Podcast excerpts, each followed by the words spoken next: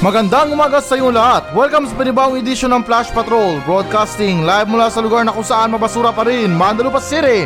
Ako pa rin to, si Kuya Nash mula pa rin dito Mike. Ngayong araw, October 26, 2021. At ngayon, para sa mga balita. Mga empleyadong di pa bakunado, pwede hindi raw muna papasukin sa trabaho. Mayor Sara nagalok ng tulong sa kandidatura ni Bongbong Marcos sa 2022. PNP muling nag-launch na kanilang Police Museum. Navy War Games isasagawa sa Western Mindanao. Ikasyam na taas presyo ng langis sisipan na naman. Mga empleyadong di pa bakunado, pwede raw di mo napapasukin sa trabaho. Okay guys, isa namang miserableng balita na ayon daw sa balita na to na ipinahayag daw ni Labor Secretary Sylvester Bello na pwede umunong huwag munang papasukin sa trabaho at hindi pa swelduhin ng mga employer ang sino mang hindi bakunadong empleyado.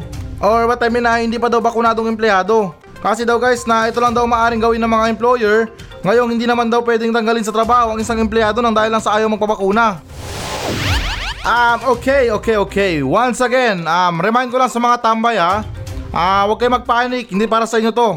Kasi tulad ng sinabi ko nung nakaraan, hindi nyo kailangan magpanik kasi wala naman kayong trabaho. Um, trabaho now, panic later. So, okay, let's go to the balita. My goodness, nagiinit na naman ang mga balita ngayon. Um, para sa akin, parang ano ba to? Parang, ano ba yung tawag doon? Yung, medyo, ano siya eh, medyo parang, medyo stricto ba tawag doon? Or sabihin na natin na parang medyo mahigpit ang ganitong klaseng panukala. Kasi ito ha, unahin ko sa mga empleyado na hindi pa rin nakakatanggap ng bakuna. Ito hindi naman sa minamasama or sa pinagdidiinan. Ah, kasi karamihan sa mga empleyado ay masisipag talaga sa mga trabaho nila. Halos kapag day off nila, rumaraket pa rin sila, namamasada sila ng tricycle or hindi naman kaya, ano ba yung padjak?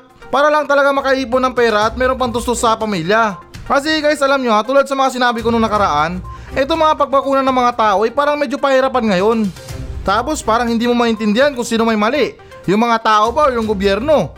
Mayat mayat sasabihin ng gobyerno, o oh, sige, um, huliin namin o hindi naman kaya. Walang sweldo yung mga hindi tatanggap ng bakuna. Pero malaman-laman natin, sasabihin din nila, ay, wala tayong bakuna, wala pang supply. Please try again later. oh, di ba?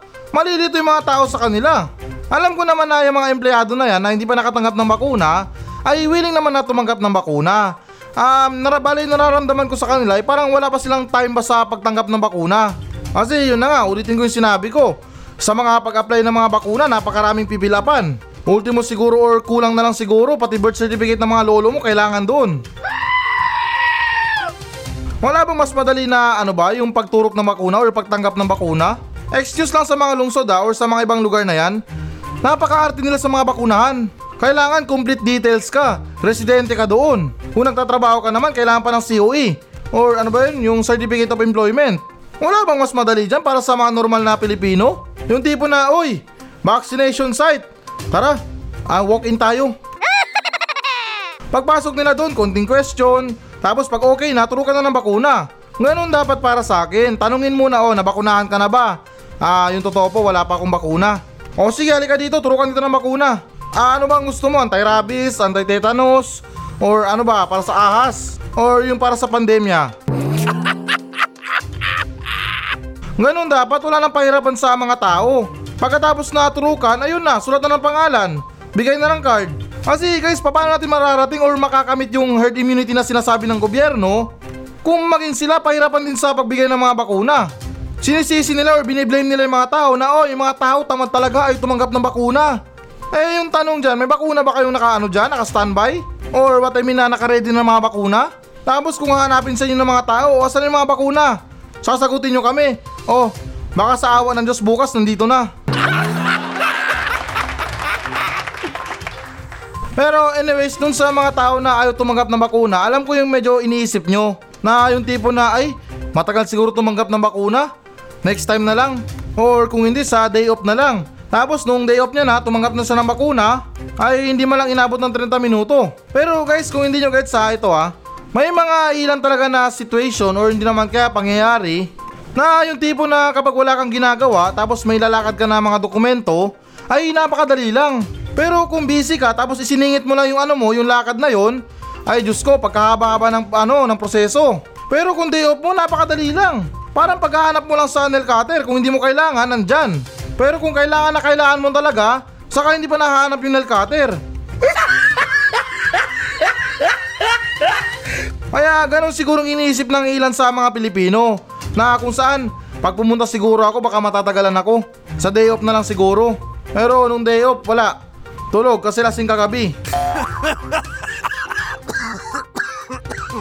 Pero ganun pa man na itong sa pinapatubad na panukala na to ay sana man lang na baguhin nila ng konti ito.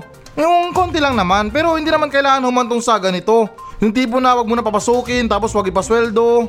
Hindi ba pwede na ano? Huwag papasukin pero may sweldo? Kahit na isang araw lang or dalawang araw lang.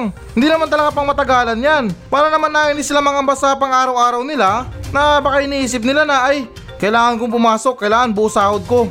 Ganon din kasi ang iba sa mga Pilipino. Pero kung pagbibigyan ng mga employer yung mga empleyado nila, pagbigyan ng dalawang araw or isang araw man yan, para malakad na rin nila yung pagpapaturok nila ng bakuna, nang sa ganun na hindi sila mangamba dahil sa araw na yon ay bayad pa rin yung trabaho nila. Pambihira naman mga employer para doon lang sa isang araw or dalawang araw. Bigyan ng sahod kahit hindi pumasok, hindi magawa. Pambihira nga naman. Para sa akin ganito yung tipo na nagbabiolate ng human rights. Yung no work no pay. May malakas naman na dahilan yung empleyado ah. Sir, kailangan ko pumunta ng ano, ng vaccination site. Or ano ba yun, sir? Ah, bukas absent ako, tatanggap ako ng bakuna. Dapat yung mga sagot ng mga employer, o sige, walang problema, bayad ka pa rin bukas. Sound siya na yung mga empleyado hindi nagko-cooperate sa pandemya na to, pero tunog din na hindi rin nagko-cooperate yung mga employer. Abay, syempre ako, sabihin natin ako ha, pobre lang ako. Kakarampot lang yung sinasahod ko, absent pa ako. E ilan sa mga Pilipino dyan, ang daming binubuhay. Kaya kung meron mang violation sa human rights dito, hindi naman sa amin na masama, eh tingin ko yung mga employer ang may mali dyan. Ah, um, ito pasintabi lang sa mga employer ha. Kayo na nga ang kumikita ng malaki, tapos kayo pa to nang iipit ng mga empleyado nyo. Para lang sa isang araw, dalawang araw na bayad sa trabaho nila. Hindi nyo man lang magawa, masakit sa kalooban nyo. Hindi naman sa nila lahat, pero alam ko yung mga big boss talaga, ay ganyan talaga yung mga ugali nila. Nasa pandemya naman tayo eh. Para sa mga employer na kumikita ng malaki, magkusang loob tayo. Um, kumbaga na i-restore natin yung humanity. I-restore natin yung humanity. Pera lang yan, kinikita rin ulit yan. Pero doon naman sa mga empleyado na napagbigyan na umabsent sa trabaho para tumanggap ng bakuna, pero yung ginawa nakipag-inuman lang, or hindi naman kayo hindi tumanggap ng bakuna, ay yan dapat yung mga ano, yung sinisigawan ng you're fired. Sunod naman tayo na balita. Mayor Sara nagalok ng tulong sa kandidatura ni Bongbong Marcos sa 2022. Okay, so ayon sa balita na to, uh, ipinahayag kamakailan ni Davao City Mayor Sara Duterte Carpio na nakipagpulong raw siya kay presidential aspirant Bongbong Marcos patungkol sa kung paano makatulong ang kanyang partidong hugpong ng pagbabago sa magiging kandidatura ni Bongbong Marcos sa eleksyon 2022. At guys, nakaugnay na rin nito na muli namang nilinaw ni Mayor Sara na wala siyang balak na tumakbo mula monumento hanggang baklaran. Hindi, joke lang na wala siyang balak na tumakbo sa anumang nasyonal na posisyon sa susunod na taon. Seryoso ba to? Or nagbibiro lang si Mayor Sara? Hindi ko lang maintindihan ha. Kung meron siyang maibibigay na tulong, anong tulong yun? Ito linawin ko ha para sa akin lang kasi parang hinahanap ko dito na para bang inaasta ni Mayor Sara na oh ano bang gusto mong tulong na ibigay ko sa'yo? Gusto mo na maraming boto? Walang problema dyan. Yakang-yaka ko yung mga ganyan. oh, di ba? Kasi kung sasabihin natin sa financial na tulong, abay matindi naman yan. Parang pet malu na yan. Eh, sa dami-daming pera ni Bongbong Marcos, magagawa niya pang humingi ng tulong kay Mero Sara na, oy, tulungan mo naman ako. Kahit na 2,000 lang sa kampanya ko, okay na yan. Oh, di ba? Parang napakalabo naman isipin kung tulong pinansyal yung ibibigay na tulong ni Mayor Sara. Kaya itong sa words ko na to, pasensya na talaga, ay hindi ko lang talaga kasi maiwasan na mag-isip ng ganito. Nagmimisto lang Illuminati na si Mayor Sara sa pinaggagawa niya. Na para bang, oh, anong gusto mo? Kasikatan? Um, yaman? Walang problema sa akin. Yung pinapoint out ko lang kasi dito na hindi naman sa amin na masama ah, na para bang tunog na minamanipulan ni Mayor Sara yung mga boto ng mga tao. Parang artista lang or hindi naman kaya mga vlogger na nagpo-promote ng mga ano, ng mga paninda ng mga tao. Hindi rin porket na uminom ng biogesic si John Lloyd ay maniniwala na tayo na gumaling siya sa lagnat. Pero eto guys ha, maniniwala pa ako kung yung ibibigay o iaalok na tulong ni Mayor Sara para sa kandidatura ni Bongbong Marcos ay yung tigagupit ng mga konpeti, tigakabit ng mga tarpulin, tigabomba ng mga balon para kay Bongbong Marcos. Yun, okay pa yun. Literal talaga natulong yan para sa kandidatura. Pero parang wala naman ako nahanap na ganong words dito sa nabasa kong balita.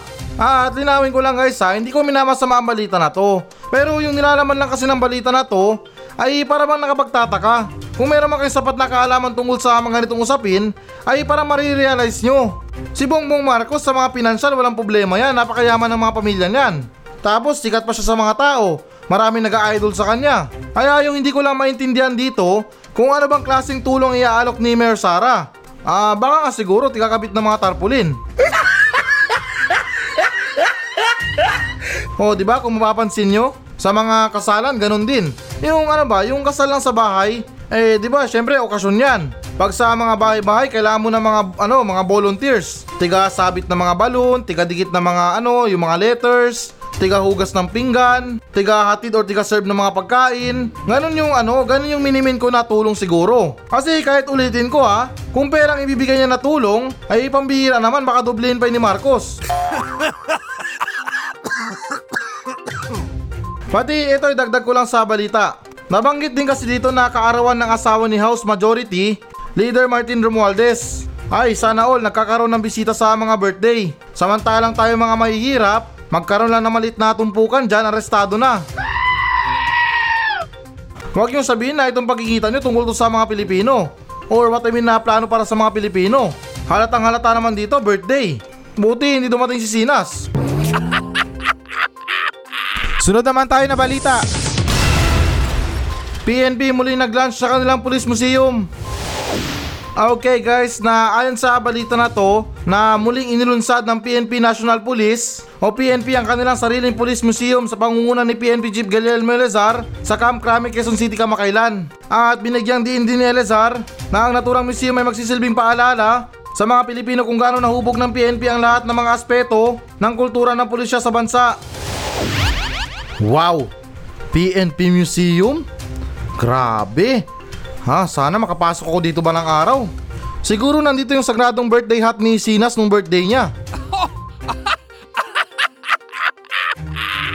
yung ano, yung cone na nilalagay sa ulo, siguro nung nag-birthday siya, doon tinago sa museum. Or mean na pagkatapos ng birthday niya, yung ginamit niya na birthday hat, nilagay doon sa museum. Fully tempered na salamin, tapos ano, talagang secured na secured para sa lahat. Wow, grabe! Excited na ako makapunta dyan. At siguro nandun din yung ano, yung mga bala na ginagamit dati sa ano, sa airport, yung ano ba tawag doon? Yung laglag balagang. Siguro doon na tinago yung mga bala dati na ano, nilalagay sa mga tao dati. Tapos yung nakakatawa pa doon, karamihan sa mga pasahero sa airport nakabalot yung mga bag nila. Parang sinapot ni Spider-Man. Pati ano, idagdag ko pa. Siguro dyan din nakalagay yung mga baril na ginamit sa tukhang. Yung ano, yung mala action na ginagawa dati ng mga pulis. Tapos yung ending sinabi ng laban. Siguro yung mga props na ginagamit nila sa pinatay nila dati nandun sa museum na yan. Ayos na what I mean na nandyan sa museum na yan. At oo nga pala, nakalimutan ko rin sabihin. Siguro nandyan din yung ano, yung capsule na pinangbaril sa Koreano sa loob ng Camp Crame. Nako, kung nandyan lahat, ibang klase museum na to. Marami kang matututunan. Pati siguro nandyan din nakalagay sa museum na yan yung ano, yung mga tarpaulin nila na nakalagay, huwag tularan, pusher ako. Abay, nakaka-excite naman talaga. Mas exciting pa to sa pagpasok sa ano, sa, ang tawag doon? Yung planetarium. Pero guys, na ito, move na tayo. Um, ito, nabanggit lang dito or napansin ko lang dito sa nakasulat sa balita na ito, excuse lang ha. Sinabi kasi ni Elezar na makikita rin daw sa kanilang museum ang patuloy na pagpursige ng kanilang grupo sa pagpapanatili ng seguridad ng taong bayan sa kabila ng kasulukuyang pandemya. Ah, sure ba kayo dyan? Seguridad ba talaga? Or baka naman karahasan yan? Hindi naman sa ano ha, hindi naman sa pinagdidiinan or minamasama. Eh hindi naman tayo tanga sa nakaraang mga balita. Ilang mga quarantine violators ang pumanaw ng dahil sa karasan ng mga pulis. Sabit pa yung mga tanod. Hindi naman sa nila lahat, alam ko na may ilang mga pulis pa rin ang mabuti ngayon. At karamihan sa kanila, eh sinawat I mean na ilan sa kanila, ay hanggang ngayon buwang-buwang pa rin. Tataas na mga sahod nila, ganyan pinagagawa nila sa mga tao. Nung nagsimula ang pandemya, yung mga pulis nagsikalat. Pero nung wala pang pandemya, mga pulis parang ano, parang palpak na superhero. Nasaksak na yung biktima saka pa sila dumarating. Kasi para sa akin kasi, um, simple lang naman yung gusto ng taong bayan. Very simple talaga. Nakasama pa yun sa mga trabaho nila. Especially kung duty sila. Talagang nandyan yan. Pero bakit dati nung wala pang pandemya? Napakahirap pumagilap ng mga pulis. Ultimo na simpleng police visibility, pahirapan pa. Ngayon, pandemya yung kalaban natin, isang virus, hindi kargado ng patalim or baril man yan, pero yung mga pulis ngayon ang na magronda. Kaya ewan ko ba, hindi natin malaman kung yung gobyerno bang may mali or yung mga pulis. May mga pulis din kasi na nilalagay nila sa batas yung mga kamay nila. Ay, baliktad na nilalagay nila sa kamay nila yung batas. Kaya muli na yung point ko lang dito sa balita na to, hindi man tayo gano'ng nakapokus sa museum nila, pero yung tungkol naman sa seguridad na sinasabi nila na nahubog pa daw, ay isa naman lang na panindigan nila. Dahil simpleng police visibility lang kailangan ng mga Pilipino dyan. Sunod naman tayo na balita. Navy War Games, isasagawa sa Western Mindanao. So, okay guys, na ayon do sa balita na to, na halos libo umano mga opisyal ng Navy, mga mandaragat at mga miyembro ng akyat bahay. Hindi, biro lang at mga miyembro ng Navy SEALs at Marines ang magsasagawa raw ng apat na araw ng training at mga drill sa Western Mindanao. Ah, anong klaseng training kaya ang gagawin nila? Tunog na parang kinakabahan ako sa gagawin nilang training. Eh, alam niyo na, sa mga drill na yan, sa mga training, especially pa sa mga Navy, na nabanggit dito magsasagawa ng mga drill nila sa karagatan. Hindi pa pwede na online na lang? Kasi kung gagawin lang naman natin, magsasayang ng mga bala, papasabugin sa karagatan, yung mga corals masisira, at yung mga isda magsisilayasan. Ganon yung naisip ko na mangyari kapag mayroong drill na ginagawa, especially sa karagatan. Alam nyo guys na hindi naman sa kontrabida ha, hindi ako bilib sa mga drill na yan. Una kasi na malaking gastos lang yan. Pangalawa, magsasayang lang tayo ng mga effort dyan, tapos yung effort na ginugol natin, pwede ba makasira sa yamang dagat? Pero oo nga no, nakalimutan kong sabihin. Parang Himalaya yata to na magkakaroon tayo ng mga drill sa mga gera. Abay, parang ibang pahiwatig to ah. Parang tunog na pumapalag na tayo sa China. Ilang barko ba tayo meron? Tatlo? Dalawa? Tapos yung iba rubber boat na. Hindi naman sa ano ha, hindi naman sa dinadown yung sariling bansa natin. Alam ko na mga Pilipino palaban yan. Pero sa pandemya pa rin tayo eh. Dapat mag-focus tayo sa pandemya.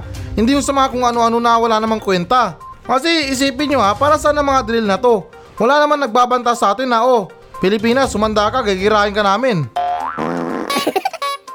Wala naman siguro, di ba? Masyado lang sigurong GG ang gobyerno para sa mga ganito. Or yung ano ba, yung what I mean sa GG, yung utak nila parang ano, parang nabuburyo sa mga nangyayari. Eh kung pwede lang talaga or kung tutuusin lang talaga, ay yung dapat natugunan ng gobyerno dito, ay yung pagtulong sa mga Pilipinong walang trabaho. Ganun dapat, hindi yung mga ganyan mga drill-drill na yan. Pero anyways, ah, may naisip lang ako na ano, solusyon sa mga drill na to. Ba't di kaya na yung mga gamitin natin na bala sa mga machine gun, yung mga pampasabog, ay gawin natin ano, yung mga itlog ng mga isda, tapos kapag pinasabog natin ay kakalat yun sa karagatan. sa mga machine gun, pwede yan, yung ano, yung bala natin talaba. Tapos ano, lambat para sa paghuli natin ng mga torpedo. Pero ano ba yan? Puro kalokohan? Pero kung naman na itong Navy War Games nila ay para sa paghahanda sa gera sa West Philippine Sea, ay siguro para sa akin na galing-galingan nila. Dahil hindi lang mga China ang kalaban nila, kundi pati na rin siguro mga tiwaling gobyerno sa Pilipinas. Sunod naman tayo na balita. Ikasyam na taas presyo ng langis, sisipan na naman. So, okay guys, na ayon do sa balita na to, na isa na namang panibagong taas presyo ng mga produktong petrolyo ang nagbabadyang ipapatubad ng mga kumpanya ng langis sa bansa. na base na rin sa parehong impormasyon, posible na na tumaas ng 1.10 pesos hanggang 1.50 pesos ang presyo ng kada litro ng gasolina. 0.50 hanggang 0.60 pesos sa kerosene at 0.30 hanggang 0.40 sa diesel. Sumisipa pala yung mga presyo ng gasolina, no? Yung tipo na, hiya! Or kung hindi naman kaya, wapak! Pero anyways, um, 1.10 pesos hanggang sa 1.50 centavos. Ito, excuse lang sa mga ano ha, sa mga tsuper ng mga pampublikong sasakyan. Sa mga jeepney driver, sa mga bus driver, at marami pang iba. Alam ko na masakit sa bulsa yan kasi ano, kumbaga na parang dagdag sa gastos nyo yan. Pero kung sasabihin natin na ilan sa mga tao na owner ng mga kotse, magre-reklamo dito or aaray sa mga presyo, hindi naman sa amin na masama sa inyo ha, pero tingin ko wala kayong karapatan na magreklamo dito. Oo, seryoso. Pero ito, excuse lang talaga. Magkukotse-kotse kayo, magmumotor-motor kayo, pero sa mga gasolina aaray kayo? Eh malamang, tanggapin nyo, ginusto nyo yan eh. Mali, para sa akin yan ang kumbaga sa ano, sa consequence ng mga owner ng mga kotse. May ilan kasi sa mga Pilipino na tampaarte o hindi naman kaya parang ano ba, yung, hay, grabe, bad trip talaga, ang taas ng presyo ng gasolina. Remind ko lang sa mga ano ha, sa mga katulad nyo. Piso lang itinaas. Magre-reklamo pa kayo? Samantalang yung mga sinusutsot nyo ng mga yosi na yan, 10 piso kada piraso. Tapos kalahati pa lang tapon na. Hindi lang to na para sa mga ano ha, para sa mga car owners. Para rin to sa mga tao na mahilig magreklamo sa mga bilihin. Yung tipo na nagtaas presyo yung ano, yung tinapay. Magre-reklamo sila. Ang mahal naman ng tinapay. Pero kung mga diamond sa Mobile Legends, ay wala nang reklamo-reklamo. Bili na agad. Sa mga bilihin sa mga presyo, umaaray kayo. Which is na yung mga pangunahing bilihin natin na kailangan pa natin sa pang-araw-araw. Pero kung sa mga milk tea, sa mga luho, sa mga bagong sapatos, bagong medyas, bagong damit, abay matindi, branded pa yan lahat. Pero seryoso guys, na itong tungkol sa mga pagtaas ng presyo ng langis, ay yung totoo dito, wala talagang alam dito. Ano bang kinalaman ko sa mga pagtaas ng presyo ng langis na to? Hindi naman ako involved dito eh. Bale, yung gusto ko lang sabihin or i-remind sa mga tao, especially sa mga nagre-reklamong car owners, ay tingin ko lang talaga na ito pasensya na ha. Wala kayong sigurong karapatan na magreklamo dito. Kung man dapat na magreklamo ay yung mga ano, yung mga driver ng mga pampublikong sasakyan. Kasi syempre sa maghapon nilang kita, minus pa siguro sa mga kita nila yon. Plus boundary pa, eh magkano na lang maiuwi nila sa pamilya nila. Pero guys, ako tanong ko lang ha, masyadong malaki na ba ang piso sa taas presyo? Piso lang naman yan. Kahit pa siguro sabihin natin 2 pesos yan, ay para sa akin maliit pa rin yan. Sa mga luho natin, sa mga bisyo natin, nagpapasasa tayo sa mga pagbili. Malboro nga 10 piso isang stick, hindi tayo maaray. Partida yan, nakakaisang kapatay sa isang araw. Pati ito mga pagtaas presyo ng mga langis na to, ay tingin ko naman din na hindi naman to forever. Or para bang ano ba, parang permanente na talaga. Kasi minsan yung mga langis nagro-rollback. Eh malay natin, baka bukas. Or sa makalawa, hindi lang rollback. Baka mag-backstroke pa yung presyo.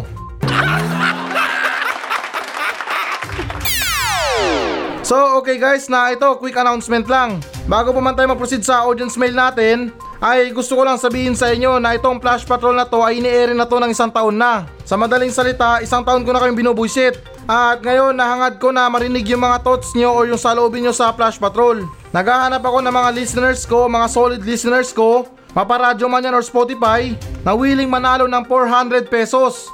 Kahapon 300, ngayon 400 na. Wow! Pero dapat kasi na 500 yan. Pero since na wise tayo, um, naniningil ako ng charge, tapos meron pang tax. Kaya ayun, yung natira 400 pesos na lang. Load or Gcash to ha. Ang gagawin nyo lang makipag video call lang at tatanungin ko kayo kung ano bang salobin nyo sa Flash Patrol na to. Kung medyo nakukulangan kayo or meron kayong ano ba, meron kayong hinanakit sa Flash Patrol ay pwedeng pwede nyo sabihin yan. Open tayo, matanda, bata, LGBT, um, ano ba, na mapango ang ilong or matangos. Lahat kasali. Mag-message lang kayo sa Facebook page ng Flash Patrol kung gusto nyo makatanggap ng reward na 400 pesos. Ulitin ko, video call yun ha. At magsasabi lang kayo ng mga salobin nyo, opinion nyo tungkol sa Flash Patrol. Since na isang taon na tayo may sa radyo at sa Spotify. Kaya muli, para sa mga listeners na gustong manalo ng 400 pesos, ay ano pang hinihintay nyo? Mag-message na kayo sa Facebook page ng Flash Patrol at bilisan nyo na mga animal. At ngayon, ito na rin ang pinakahihintay nyo guys. Magbabasa na tayo ng audience mail. At yung tungkol naman dyan sa announcement ko, ay pwedeng pwede pa kayong humabol. Hanggat nandyan yung announcement ko, ay pwedeng pwede pa kayong humabol.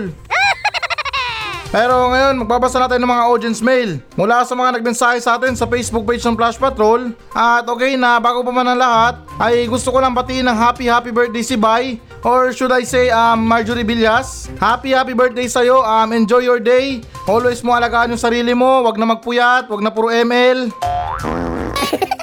At sana maging masaya ka sa araw ng kaarawan mo. So ayan, okay, babasahin natin yung unang nagmensahe na nagmula kay JB Sarmiento. Good morning po Kuya Nash. May konting katanungan lang po ako sa'yo Kuya Nash. Ay hindi pala Kuya Nash. Kumbaga meron akong isi-share sa'yo. Kasi Kuya Nash, kaya siguro hindi sumesemplang yung mga bumbay sa mga motor nila kasi maraming may balance sa kanila. Tingin mo Kuya Nash, tama ba yon? Maraming salamat kung sasagutin mo to. At God bless po sa inyo at take care. Maraming maraming salamat. Solid listener po ako ng Bigan City. Ah, well, parang may point ka sa sinabi mo eh. Kasi, tama nga naman.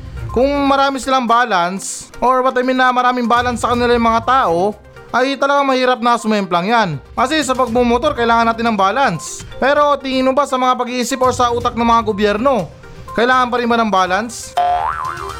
Kasi puro sablay, puro palpak yung mga plano nila. Kumbaga sa motor, puro semplang.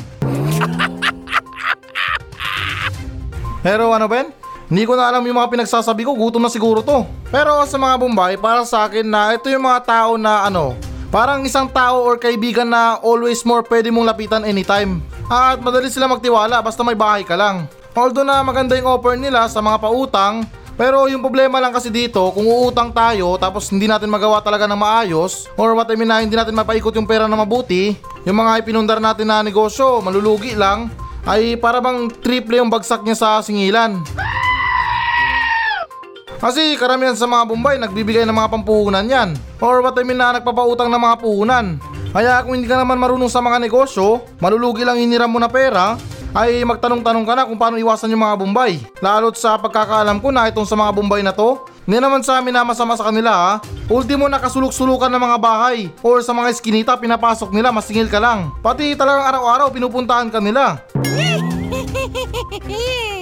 At okay, proceed tayo. Parang medyo boring yung topic natin sa mga Bombay na yan. Ay eto, basahin na lang natin yung mensahe sa atin ni paring Jonel ng Lucena City. Sinabi niya, Happy Tuesday, good morning paring Nash. Kamusta ka na? Sinagot ka na ba ni Love Love mong si Lenlen? Kamangha-mangha talaga ang mga binabalita mo. May mapupulutang impormasyon at nakakatuwa pa, di boring. Fast and the Furious 5 pa kung magsalita. Isa kang dakilang media o takapagsalita sa himpapawid. Ipagpatuloy mo lang yan at malayo ang mararating mo. Ngayon pa lang paring Nash, malayo na ang nararating mo. Mula Mindanao, ngayon nasa Luzon ka na. O di ba nasa lupa ka ngayon? Nakatira ay este sa Muntinlupa pala nakatira paring Nash. Kaya tuloy-tuloy lang andito lang kami sa likod mo. Huwag kang lumingon, baka multo makita mo paring Nash. Haha, more power sa programa mong Flash Patrol at God bless me, este God bless you. Din, mabuhay ka, salute paring Nash. Pa-shoutout sa mga nagtatrabaho dyan sa Jabar Vulcanizing. Mga Reforma Family at kay paring Edward Edison, Dabar Cards paring Andrew, at sa lahat ng mga taga Lucena City lalo't higit sa barangay Isabang Purok Ilang-Ilang. Woo! Grabe nga ba? Grabe naman to mensahe paring Junel. Parang wala nang bukas ah. Pero paring Junel, um, napansin ko yung sa sinabi mo ah, dun sa Fast and the Furious 5. Maging ikaw nakahalata pala sa pagbabasa ko ng balita. Pero anyways na yung tungkol dyan paring Junel, ay maging ako na hindi ko maintindihan kung bakit na ganun ako magbasa ng balita. Bale, parang gusto ko man siyang gawing formal pero parang nahihirapan ako. Pero may bawi yung sinabi mo ha, na pwede akong magbalita sa panghimpapawid. Kaya di bale paring Junel, kapag mayroong babagsak na aeroplano, ako magbabalita doon. Kasi habang bumabagsak yung aeroplano or bumulusok pa ibaba, kailangan ng mabilis ang balita. Na ito, magandang umaga sa inyo lahat, na itong aeroplano na to babagsak na. In 3, 2, 1. Oh, di ba? At least naibalita. Pero ganun pa man paring Junel, um, alam ko na matagal ka ng listeners ko sa Flash Patrol. Um, gusto ko lang magpasalamat sa mga motivation mo sa akin. Kung meron ka napapansin sa mga sinasabi ko, sinasabi mo sa akin, ay talagang nagpapasalamat ako sa katulad mo. Pero gusto ko lang sabihin sa'yo na ang malas mo. Sa dinami-daming pwedeng pakinggan dyan, ako pa talang pinapakinggan mo. Pwede ka naman makinig ng tunay na balita. Or kung hindi naman kaya sa mga ano, sa Facebook. Pero hindi ko lang maintindihan kung bakit na nahuhumalin ka sa programa ko. Pero di bale, kalimutan mo na. Pero para sa akin paring Jonel ha, isa ka sa mga stepping stone ko sa pag-angat ko sa buhay. Pagpatuloy mo lang din yan paring Jonel. At someday paring Jonel na makikita rin tayo. Basta wag mo lang balikan si Laila de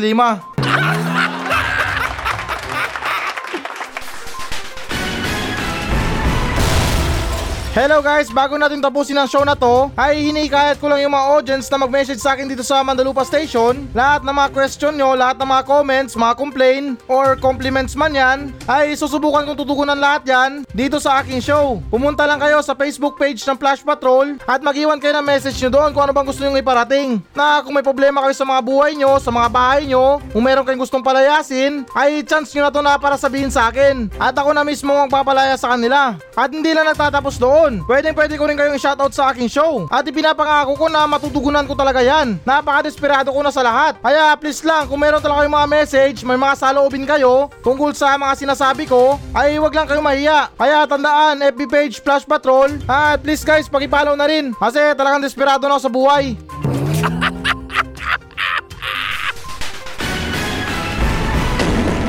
So yan muna mga balita ng Flash Patrol sa araw na to. Maraming salamat sa pakikinig. Ako pa rin to, si Kuya Nash. At maraming salamat ulit. Wala pa rin si Tito Mike. Masayang masaya ako. At goodbye!